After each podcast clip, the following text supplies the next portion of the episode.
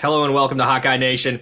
This is Hawkcast, your Iowa football, basketball, and recruiting podcast brought to you by Go Iowa Awesome and Rivals.com. I'm your recruiting analyst and host, Eliot Clough, at Eliot Clough on Twitter, joined by publisher Adam Jacoby and managing managing editor, managing? What's a managing editor? Managing editor Ross Binder here on this episode, this post-game episode of Hawkcast. Uh, go follow them on Twitter before we get started as well at Adam underscore Jacoby and of course at Ross WB. You can follow us on all of our socials. Go Iowa Awesome on Instagram, at Twitter, and Facebook. Before we get started, make sure you subscribe wherever you're listening. Leave that rate and review on Apple Podcasts, and of course, you can always drop us a question with a five star review on Apple Podcasts as well. If you want to subscribe for our premium content, you can do that at iowa.rivals.com backslash subscribe. So now, like I said, post game pod coming off a 24 to 14 victory over Utah State today in Kinnick Stadium. We've got a few articles on the website that you can check out for free, so definitely go do that. But several things sticking out, and Adam, you wrote about one of them, Cade McNamara's debut as an Iowa Hawkeye. Share some of your uh, your your quick points and thoughts, not only from your article, but but just in general on on Cade today. Well, I think everybody was pretty happy, at, at the very least, inside that locker room with how Cade's first start went. Uh, he came in at not 100%. He was officially listed as questionable, but having talked to Ferentz, having talked to Cade, having talked to anyone who had any sort of input on that situation, it was pretty clear that if he could go, he was going to go. And he did. And his stats are not overwhelming per se, but 17 for 30, 191 yards, two touchdowns, no picks. Not for lack of trying on a couple attempts, though.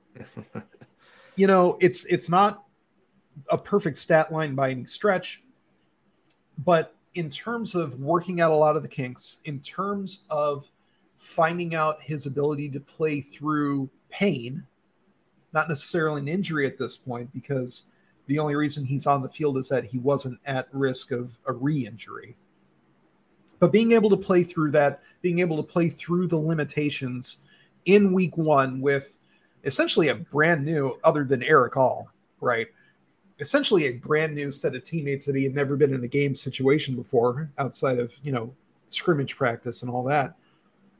You know, you can't really ask for a whole lot more especially in an offense like this, especially in circumstances like this, and you know, against a defense and a coach who know what they're doing and came in really, really with their sights on pulling an upset Saturday. Ross, how about you on Cade? I was impressed. I mean, I was really happy with what I saw, and you know, it wasn't necessarily the numbers, like Adam said. You know, they're not going to knock your socks off necessarily, but I, I liked things like his demeanor. Like he seemed very calm, very poised uh, at all times, uh, even when there were, you know, the situation was difficult. If there was pressure, you know, he he didn't look rattled. He wasn't making bad decisions, and uh, I thought the touch on his passes and his placement was really impressive. Like he was putting the ball where you want it to be, where his receivers want it to be. You know, they're very catchable balls that he's throwing. Um, these are things that, all due respect to the quarterbacks Iowa's had the last few years, they were not able to do those things on a consistent basis. So, having a quarterback that's able to do that now, I, I think that gives me a lot of optimism for what he can do and what the offense can do this season. You know, there are other reasons to have less optimism, but as far as Cade goes, I think that's a, it, you know, we thought it was a really good pickup for Iowa in the offseason, and there's absolutely nothing you saw today that would lead you to think otherwise. Like it, he looks like a dramatic upgrade at the quarterback position, and definitely someone that can lead this offense extremely well. So that was all a huge positive as far as I was concerned.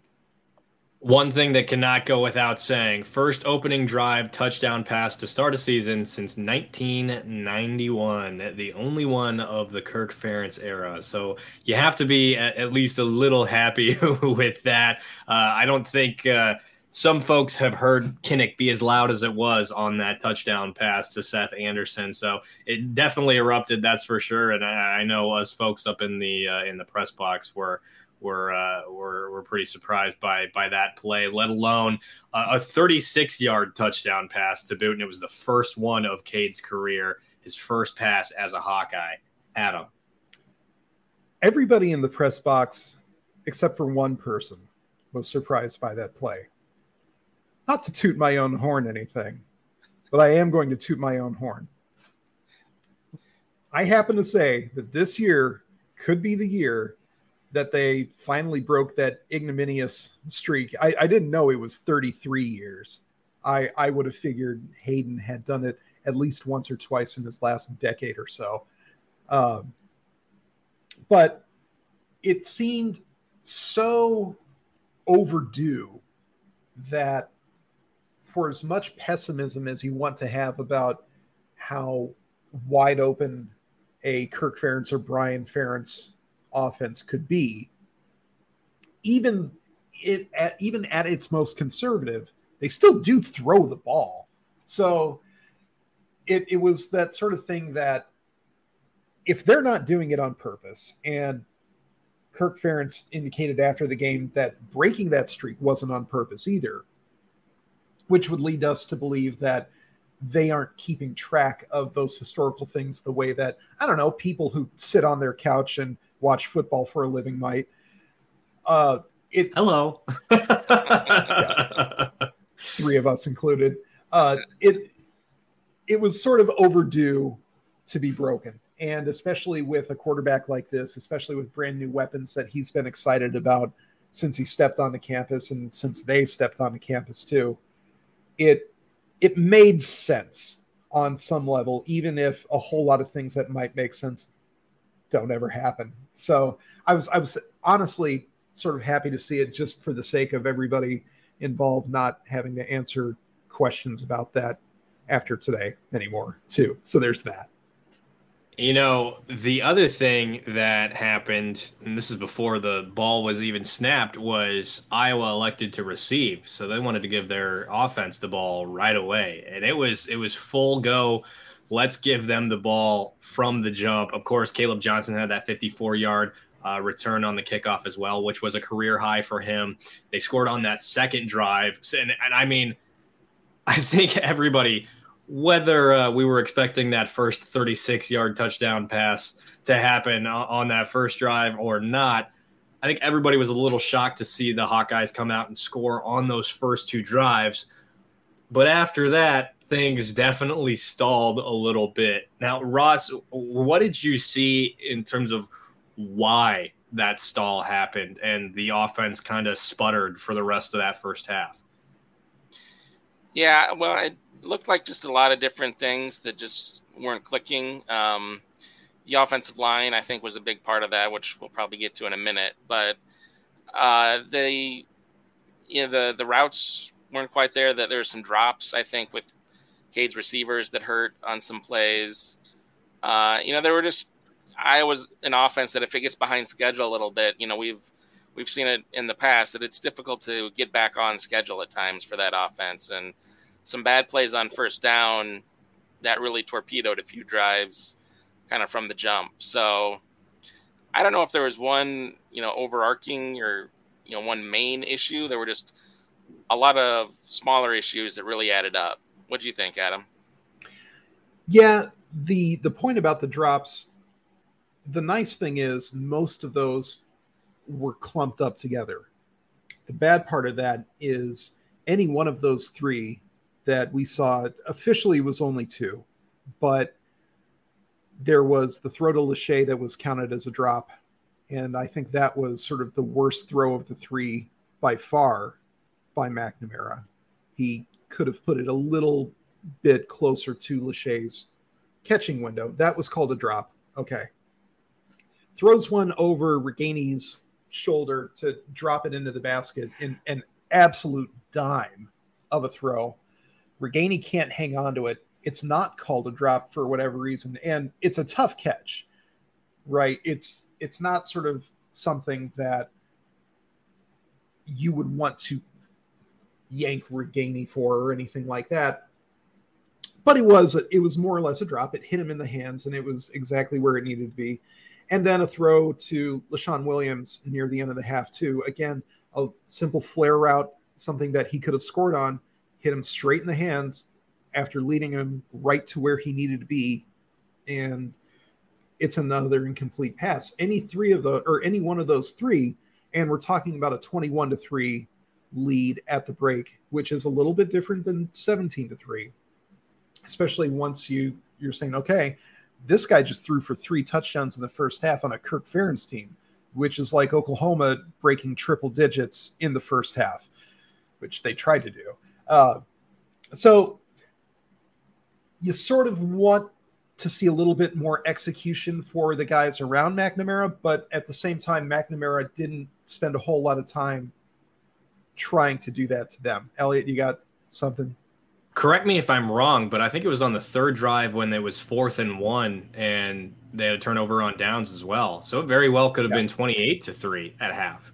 It, it really could have. And that was one of those breakdowns in blocking that happened a few times today, but also happened much less often than we saw last year, especially against tougher opponents. And Utah State's defensive front was showing a lot of looks. We we were told after the game by the players that we talked to. Utah State was showing a lot of defensive fronts and a lot of schemes and tactics that they just didn't prepare for because they had never seen on uh, film. So some of that is obviously with coaching changes that happen over there in Utah State, and some of it is because Blake Anderson's just a darn good coach who has a history of success and a history of putting together some really, really tough teams to play against. So I'm not terribly concerned about that because this was sort of Utah State's one opportunity to catch Iowa off guard a little bit, especially a program that does as much preparation work as this one does. They came close, but I don't think there's any opponent other than Utah State that's going to be able to take advantage of those very unique circumstances. On that uh, fourth and one that where they got stuffed, do you think that's a play where they would have considered a QB sneak with McNamara if they felt better about his health? It's possible. It's plausible.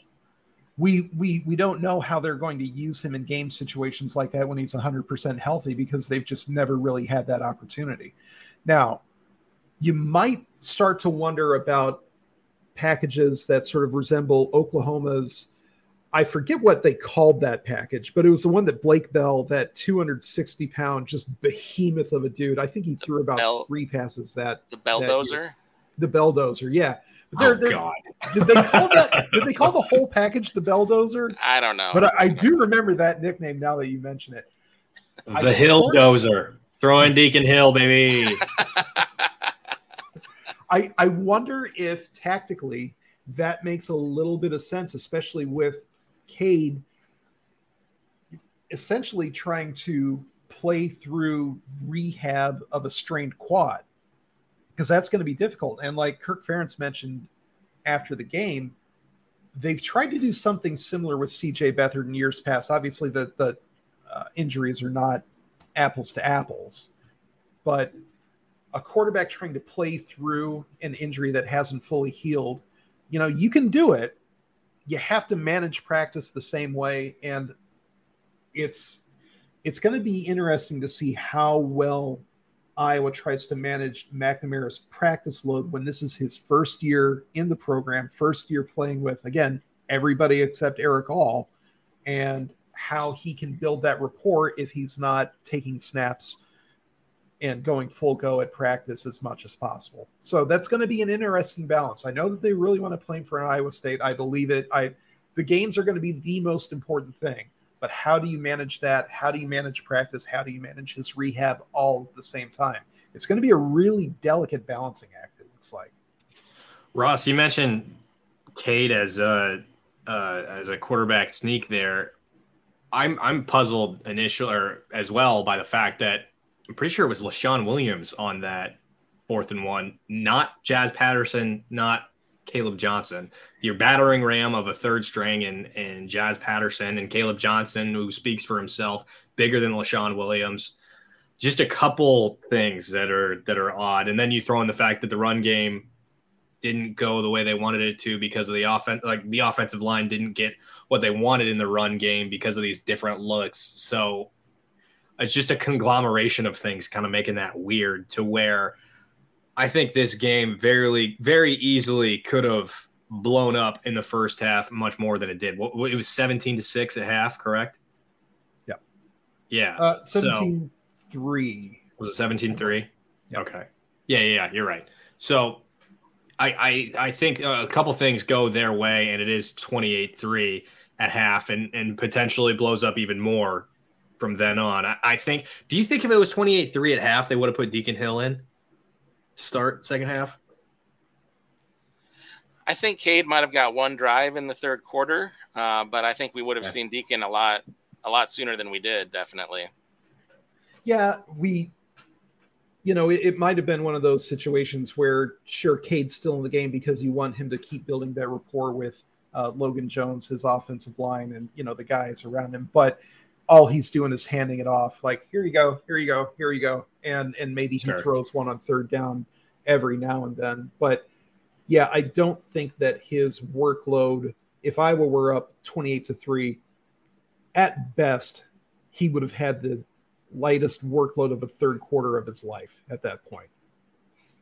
Now, my question for you guys, and, and I'll I'll start it off, but my question for you guys here is do you think it's it's more than what we were told regarding the offensive line? Is it more than their struggles uh, just trying to figure out what the opposing team's doing in, in the run game? Because they were okay in the pass game. I, I feel cade praised him. He's i mean there were several passes where he was given time like ridiculous amount of time to just stand back there and throw the ball several passes resulted in incomplete passes, or well, several passing attempts resulted in incomplete passes uh, in, those circumstances. So didn't love his decision making on a few of those, but felt like he he rushed it a little bit. But there's also I've seen some clips on Twitter where the angles don't look great um, from from some of these guys. Do we think that? It has to do with the rotation, the fact that they're figuring that out. I definitely do. I, I didn't expect Tyler Elsbury to come in and play right guard at all. Um, not not necessarily saying that it's all his fault by any means. Um, do, do we think Dejon Parker comes in and, and helps solidify things on that right side? Because the right side is really where it appeared to to start, at least in my opinion, in terms of the offensive struggles. Not saying that the left side was perfect, but there's a variety of things going on here. It's not just these defensive the the the looks they're getting in the run game from the defense. Yeah, I think there's there's always going to be that feeling out process with an offensive line once you get into gameplay. You know, these guys are going up against some really, really tough, tough competitors when they're going ones on ones. And even when they're going ones on twos, Iowa's twos on the defensive line are, are going to be as strong as most teams' ones. That all said,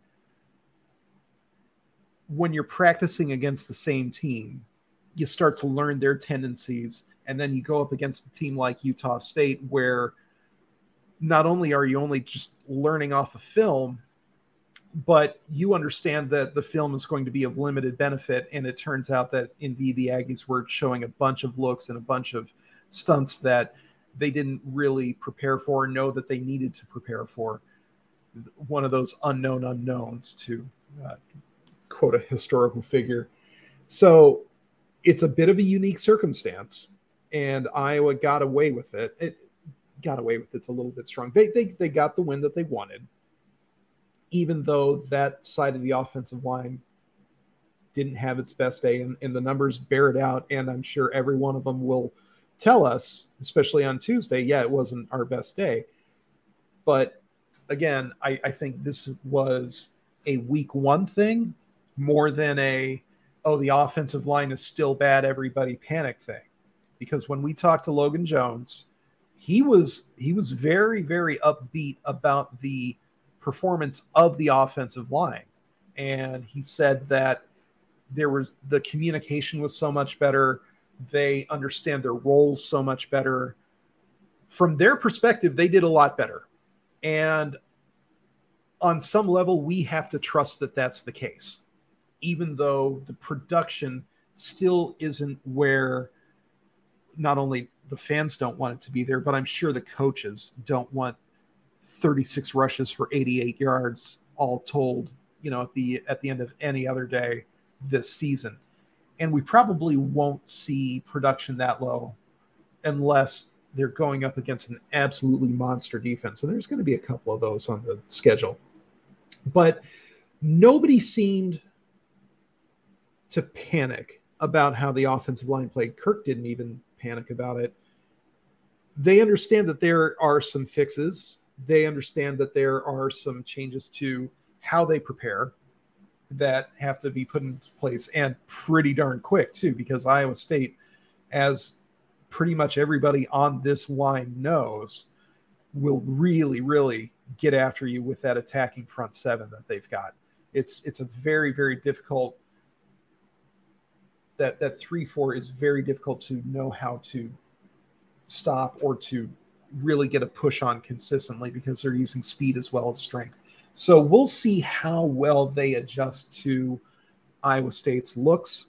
We'll see how well they are able to use the week of film now that they've got uh, against UNI, which uh, Eliot, I'm, I'm still sorry for for how that game went. I know there there was a little bit of optimism when we saw that line get down to single digits. Too soon. Don't bring it up. I'm still hurting. Hey, yep. Hey. but if they're not going to panic and they are as intimately involved, obviously, you know, they're the ones playing the position, then, you know, at some point, it sort of makes sense for fans to say, all right, well, we'll, we'll see what happens in week two. And that's really the mindset that everybody else in that locker room already has to begin with. So, dwelling on week one while the team is getting ready for week two is, I'll say, counterproductive. Yeah, I yeah I agree with that, and I, I appreciate that there's no sense of panic uh, from the players or coaches. I would be concerned if they were panicking in week one, honestly. But at the same time, you know, I think you also have to look at what they were trying to do in the third and fourth quarters and trying to run the ball, and it wasn't working. It was not happening. Like in the fourth quarter, they go up 24 to 6. They get the ball back, and they're trying to run the ball. They're trying to eat clock and end that game, and they're not getting first downs. So, you know, that's not something that's not a positive at all, obviously. So, you know, hopefully, you know, these are smaller fixes that they can, you know, solve in in practice this week and come out looking better against Iowa State. Yeah, and the one thing I'll add is Utah State did a pretty aggressive job of loading up the box in running situations. And one thing that has sort of plagued Iowa, especially in, in the last couple years, is sort of extreme tendencies. And Eliot, we we saw that play out uh, quite a few times during the game. Some other folks in the press box were talking about the the pretty infamous second and ten draw play, and how many times did we see that play itself out just today alone? And they knew that not because they were bugging practice or anything. It's because it's the exact same tendency that's been on display for the last couple of years. Well, Utah State knows that too. So the offensive line can improve, and it I'm, I'm sure it has improved. But on some level, basic math says eight guys trying to block 10 defenders, you're you're going to run into some problems and you're really asking your running back to make some plays and make some guys miss. And if they're getting into the backfield with some regularity, that's a tough ask. So we'll see how Iowa adjusts its tendencies, adjusts its, game plan. This might be some galaxy blue, galaxy brain rope a dope that Brian Ferentz is pulling. Like, oh, Iowa State, we haven't adjusted a thing. What do you? Uh, we, you better not put ten in the box against us because we won't do anything about it. That's probably not the case, but the that week one vanilla playbook chess match is a cliche for a reason because it happens. So we'll see what the Iowa play calling, if there's any change from this week to next week, some of our more pessimistic readers and fans will say there's not a chance it changes. And that's a pessimism that has been earned. We'll put it that way. But we know how much this game means to the team, the players, the coaches, everybody involved. Kirk sort of downplayed it in the post game conference, but come on, it's a trophy. We know how much it matters. You don't, you know, this isn't our first time walking into those, uh, into that stadium. So we'll see whether or not it actually changes. I, I think we're going to see a little bit of that. If Utah State knows it, Iowa State knows it, and if Iowa State, excuse me, Iowa State knows it, Penn State's going to know it, and if Penn State knows it, and so on and so far, so forth. Uh, with that said, I mean, it sure sure wouldn't hurt to see a, a slant cross middle on one of those. Have you ever heard of a, a, a what are those called? A, a shot play, Brian? I mean, might as well when you got 10 in the box. And that's something that players referenced as well when we were talking about the run game as well, as they, they mentioned they were loading the box. And that's something about Cade McNamara that comes into play here is he's not going to be quiet when it comes to stuff like that going forward in the season they're loading the box. We got to do something different. I fully expect Cade McNamara to be a leader and to be a, a, guy that that understands those situations and is willing to say something when it needs to be said. So that's that's a, that's a Cade McNamara factor that you didn't have last year. I don't know that Spencer Petras didn't. I didn't have a bug in the huddle like like you mentioned last year, but that's something that I see Cade McNamara doing a little bit differently uh, this season. Now, defensively, two names kept coming up for pretty much everybody. Jay Higgins, 16 tackles in his debut. And secondarily, it's Deshaun Lee stepping up in the absence of Jermari Harris. Ross, I'll start with you. Either of these guys you more impressed with? Anybody else that I missed that sticks out to you? Thoughts on the defense? I mean, I thought Higgins really stood out, especially in the first half. Like he was flying around the field and just seemed like he was a magnet for the ball. Like he was just all over Utah State uh, ball carriers, bringing them down. You know, great tackles, great energy.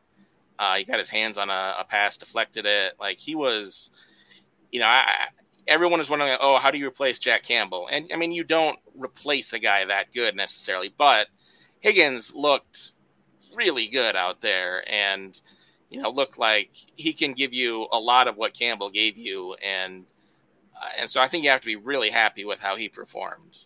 Um, and Deshaun Lee too. Like you know, it's uh, didn't expect him to start. He comes in and just does a phenomenal job. I thought, uh, you know, for a first start, first appearance, you know, they're picking on him, they're targeting him, and he did not uh, did not get burned, did not get flustered. You know, he had some good, solid tackling, which you would expect out of a Phil Parker defensive back. They're always going to be strong tacklers, and uh, he held up, I thought, on the coverage side of things too. So I was uh, I was very happy with both of those guys for sure. Yeah, you, you say how do you replace a guy like Jack Campbell? And you're right, the answer is you don't, but also the the next man in, you would want him to be, I don't know, someone who spent the last four years learning from Jack Campbell. You know, you can't ask him to be the exact same player, and and nobody on the staff has asked him to be the exact same player. And it would be a disservice to expect that out of him. But there are things that you can learn about how to play the position your way. And it's very clear, especially from talking to Jay and from seeing the way that he uh, commands the defense, the way that his teammates talk about him, uh, especially unprompted, about his leadership and the way that he does it his way. There's a whole lot of trust for Jay Higgins in that locker room coaches and players alike. And he has rewarded that trust pretty clearly, not only in practice, but especially here in week one. Look, 16 tackles, and the vast majority of them solo. Was it 13 or 14 of them solo tackles? Just him? 12. Oh, was oh, okay. So so he was just hopping onto some piles by the end of the game because it was because his 10th tackle, he was already at nine.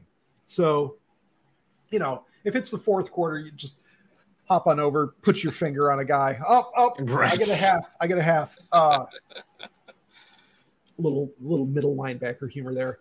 Uh, that all said, he absolutely stepped into the role that a middle linebacker needs to have in a Phil Parker defense. So that's a credit to Campbell. That's a credit to Phil Parker. It's a credit to Coach Wallace. And ultimately, obviously, it's a credit to Jay Higgins. So that bodes extremely well for the defense going forward. And like you mentioned, Deshaun Lee stepping into, he had mentioned that he had been practicing with the ones for a while. So I think that this suspension, the two week suspension, didn't catch the coaches completely off guard. That said, it's his first game starting, and the guy on the other side of the field is Mr. All American Cooper DeJean, which you throw at him and it you're you're putting your your possession's life into your hands at that point. So you you put somebody like that on the other side of the field, you know Lee's going to get thrown at over and over and over. And he welcomed the challenge, fed off that challenge, and really provided a nice example, a nice boost, emotional and otherwise, for that defense they know that they can trust him. Just like they know that they can trust Jay, they can trust Cooper DeJean and everybody else. And when when a defensive unit knows that there is not a weak link behind them, they play more confidently. They make better plays because they're not trying to do two people's jobs. They're just doing theirs. And in a Phil Parker defense, when all 11 guys are playing their job and only their job, they are cracking. And ultimately, you look at the stats for Utah State. I mean, yeah, giving up 14 points isn't quite what they wanted, but uh, Cooper is it Legas, right? Uh, 48 throws for 213 yards. All right, that's less than four and a half yards per attempt.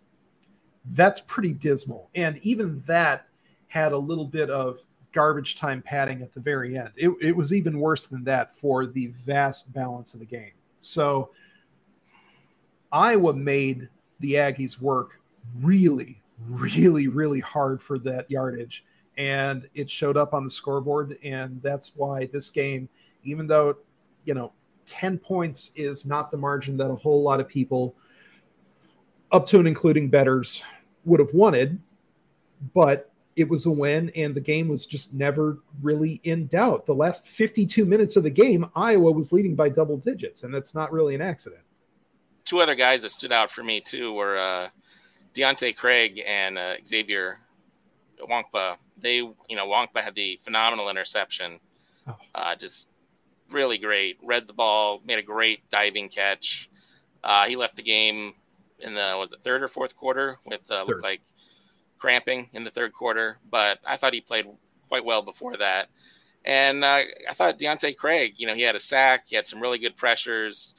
You know, I think that was he was what we were wanting to see from that defensive line. You know, who was going to step up from the new faces who hadn't played as much, and he got the start, and he was, you know, showing some of that disruption ability that we were hoping to see out of that unit. Also, couple more names with Nwankpa out. Koen Entringer came in. He's kind of a guy that can back up the strong and the free safety at that back end. He'll probably come in depending on if situation like this happens, or if that same situation happened to Quinn, he would have been in there as well. So I think he did a, a solid job. There were a few moments where that open that that middle of the field was open, but that's kind of just going to happen later in a game where it's that hot you're playing that type of defense. So I, I have no misgivings about the way Koen Entringer played uh, today, as well as Nick Jackson, who had to be split out into coverage multiple times based on this opposing offense as well. Held his own, got some praise from Jay Higgins. Shocker. Those those two guys uh, uh love to praise each other. And then lastly, Sebastian Castro. We basically didn't see any of Kyler Fisher today uh, with the Leo. It was strictly the cash. Again, as a byproduct of this offense that they were facing. And there were several plays where Castro just blew through a block and made a tackle in the flats. That dude is a stud at that cash spot. Uh, he was really fun for me to watch today. Yeah, he was. He had some really good plays. I, I was impressed with one sequence. I think it was later in the game, fourth, might have been the fourth quarter, where he actually he kind of had a bad play. He got out of position, but the very next play he came back and went through I think two blockers to get the guy's uh, ankle and held him, and then Higgins came in and finished off the tackle to to stop the play. But you know that was just a great great play. And, and kind of showing that mindset you've got to have at defensive back where you know something bad happens okay but then you come back forget it and make a really good play the next play. And that's exactly what he did. So and there were a lot more of those really good plays than you know just a small handful of not so good plays so we can't forget the uh, near pick six that jay higgins had you should have heard him in that that post game presser. If you haven't heard it, I've got a link to it on on my YouTube page. He was not happy with himself. that would have been six. There was nothing but green in front of him. So it very well could have been a game where we saw it be 35-3 at half with with all of those different things said. Obviously it wasn't. So we can't give the team too much credit, but there are particular circumstances that had they gone Iowa's way, they would have definitely had more of a cushion in this one. Now, guys, I've said enough. I've said all I need to say about this one. Ready to move on to, to Iowa State and to Hate Week. Is there anything you guys want to add before we get out of here on uh, this Saturday evening, Sunday morning? Yeah, the one thing that I'll add is it's really easy to look at certain aspects of production, you know, the final score, the 10 point spread or, or margin of victory, and say, you know, this this sort of falls short of expectations, you know, doesn't quite do it for me. And we have seen some Iowa teams have a little bit of a clunker in week one and then just turn out to be, you know, mediocre teams. It happens. But we've also seen Iowa need an absolute miracle to beat UNI with two consecutive block punt or uh, blocked field goals, and that team ended up winning the Orange Bowl. So, again, weird things happen in week one, especially when you're limited in the ways that you can prepare for an opponent. And when you've got an opposing coach like Blake Anderson who is able to prepare a whole lot more for Iowa than the other way around.